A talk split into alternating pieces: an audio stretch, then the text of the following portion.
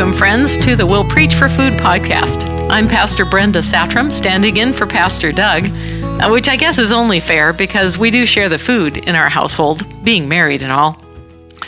We're coming to you from Faith Lutheran Church in Shelton, Washington. And today we're going to talk about the 16th chapter of Luke and a little about family resemblance.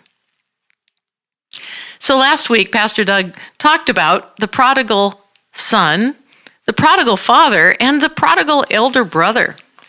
If you want to hear more about that, you should check out his podcast from last week. It was really good.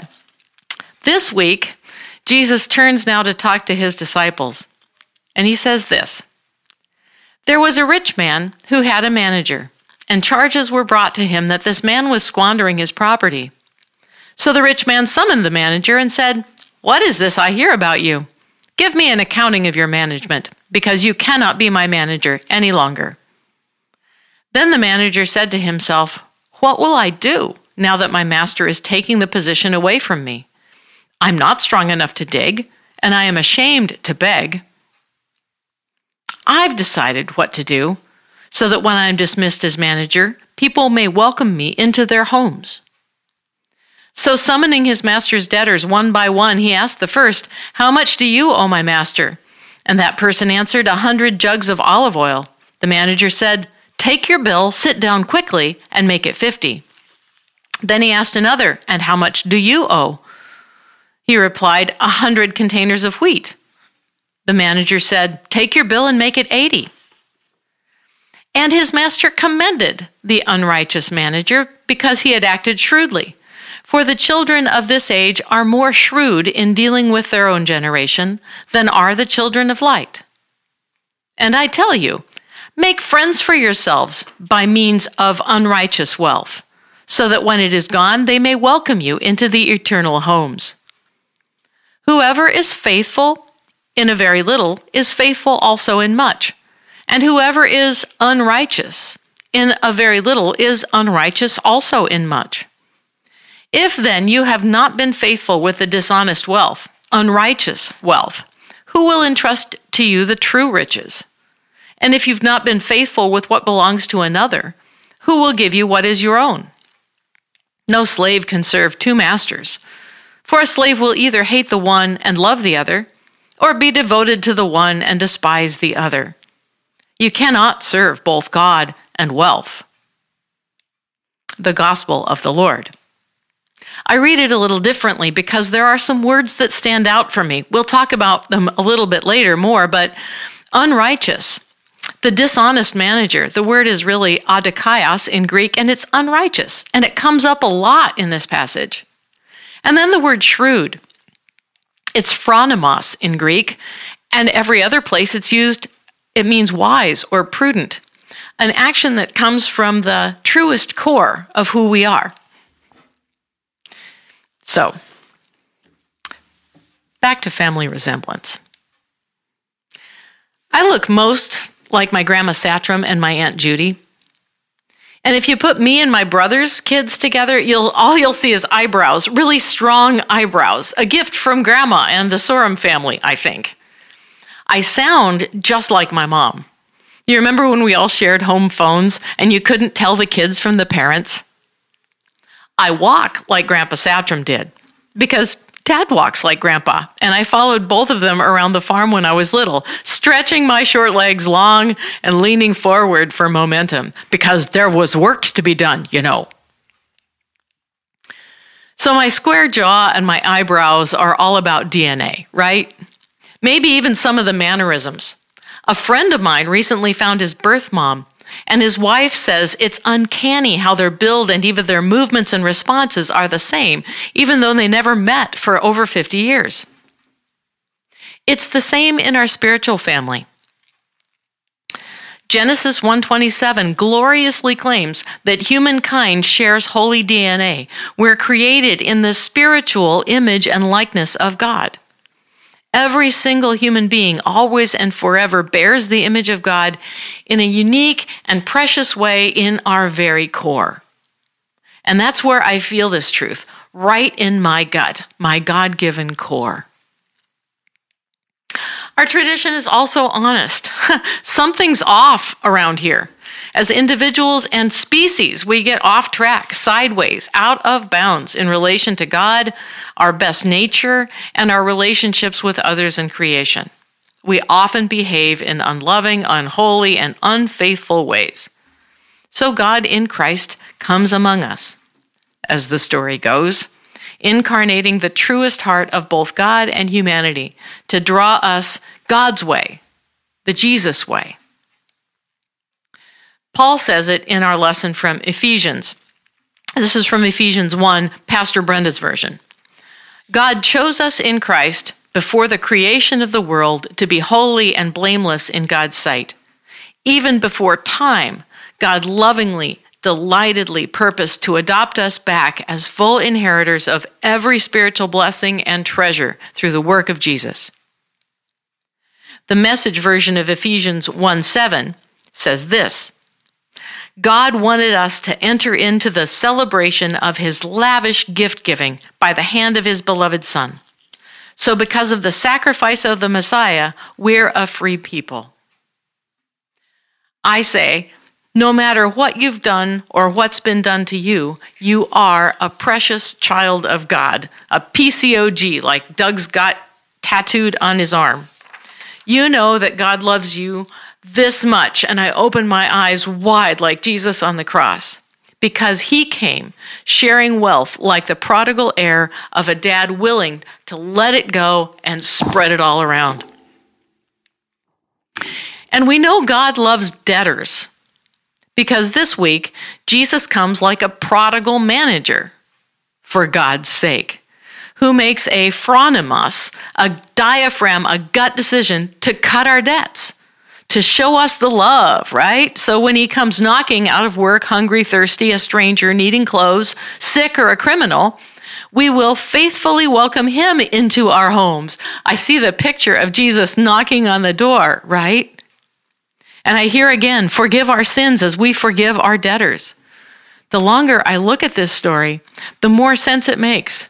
Jesus is the adikaios, unrighteous, out-of-bounds manager, crossing all the righteous lines and getting so in trouble with the legal keepers and losing his life for love to draw us into a whole new way of righteousness. The Message words Ephesians 1:11 and 12 this way. It's in Christ that we find out who we are and what we're living for. Long before we first heard of Christ and got our hopes up, he had his eye on us, had designs on us for glorious living, part of the overall purpose he is working out in everything and everyone. See, in Christ, God is giving us a new family resemblance.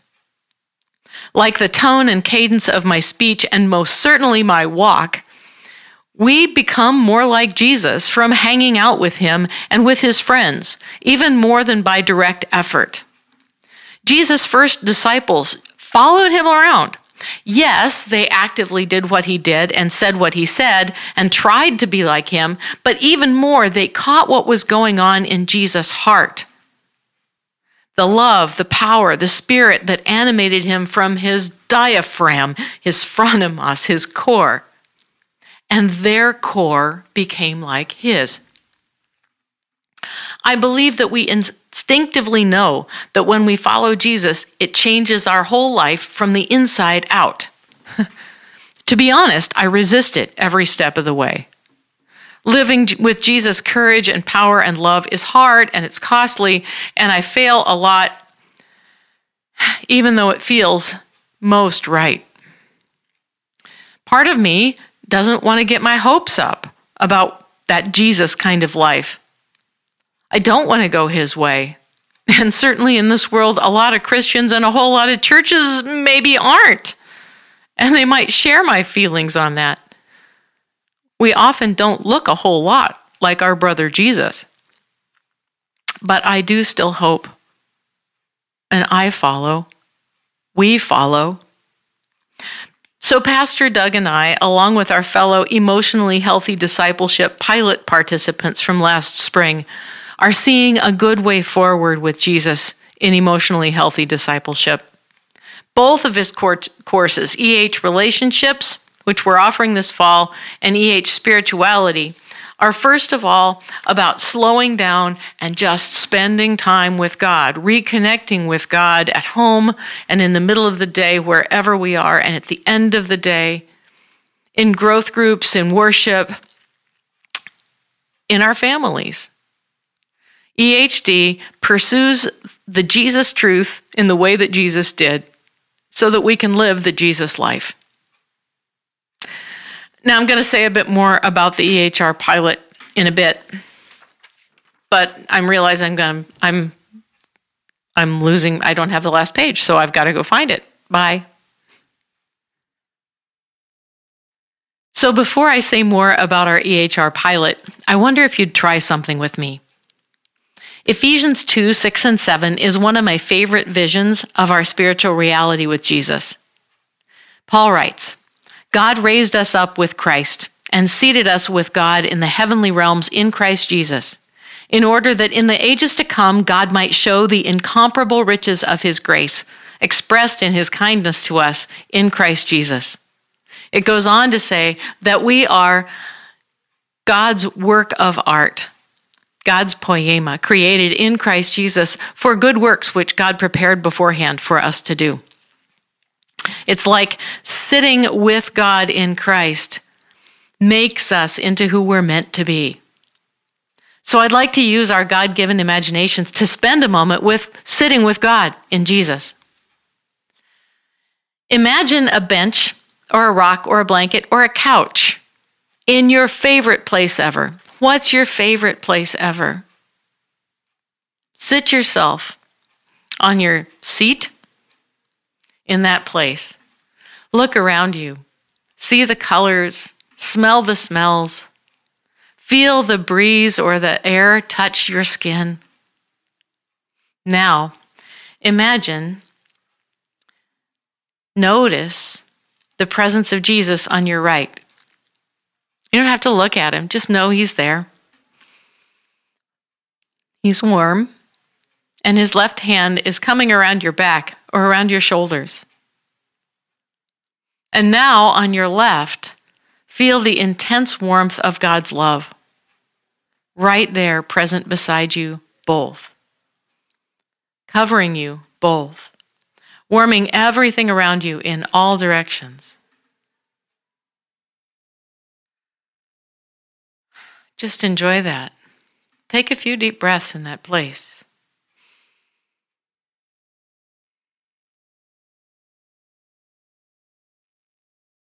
Yes. Now, come back and open your eyes. That was one short centering prayer, a small thing that we can do to connect with our spiritual reality when we need it, at any time and in any place. I am sure that Jesus did similar things, reconnecting with Abba before or after or in the middle of a long day of work, travel, teaching, or healing. And if it really didn't work for you, that's also okay. The spiritual reality doesn't change when we don't perceive it, like Rainier is still there on cloudy days, right?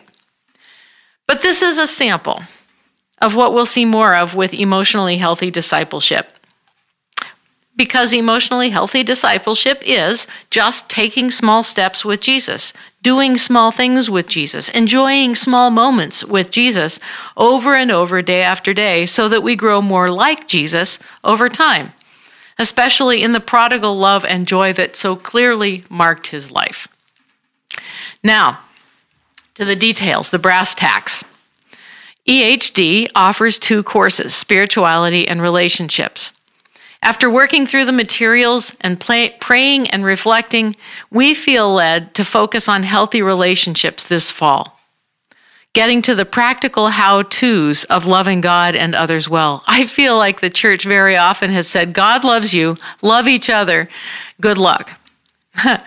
Now we're going to offer pilot classes that teach us how.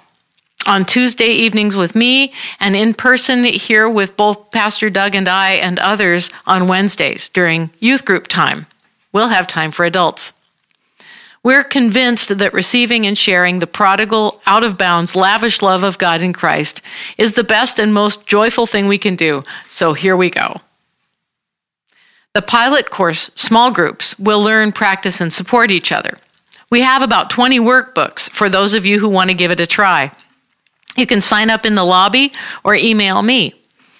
We have lots of day-by-day devotionals, the basic teaching, and 8 weeks, 40 days, of really nourishing silence, readings, and questions to carry and consider. It's just a really good little book.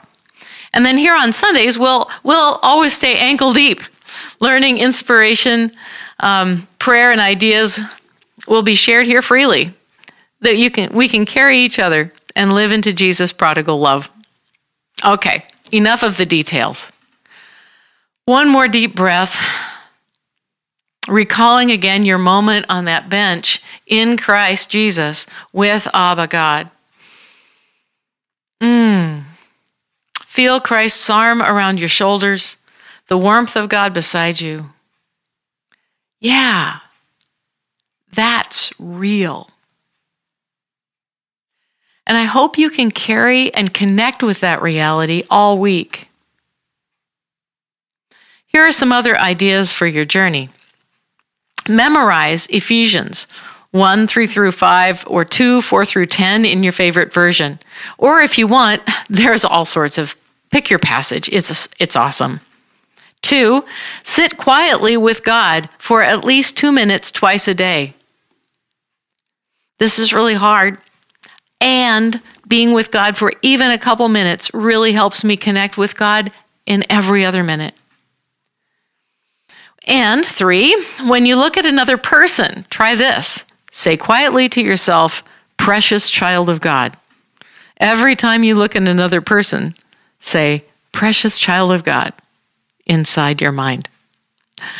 In the sanctuary, we'll practice tomorrow. If you've got anybody close to you, just look at them. Precious child of God. 4, decide how you'll participate in emotionally healthy relationships here at Faith. We hope you'll at least plan to listen to the messages and take one simple step with Jesus every week.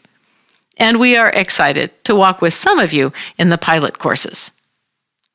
Friends, may you work and play and rest with joy in the lavish love of God, freedom in Christ's prodigal forgiveness, and power in the Spirit's fire. Amen.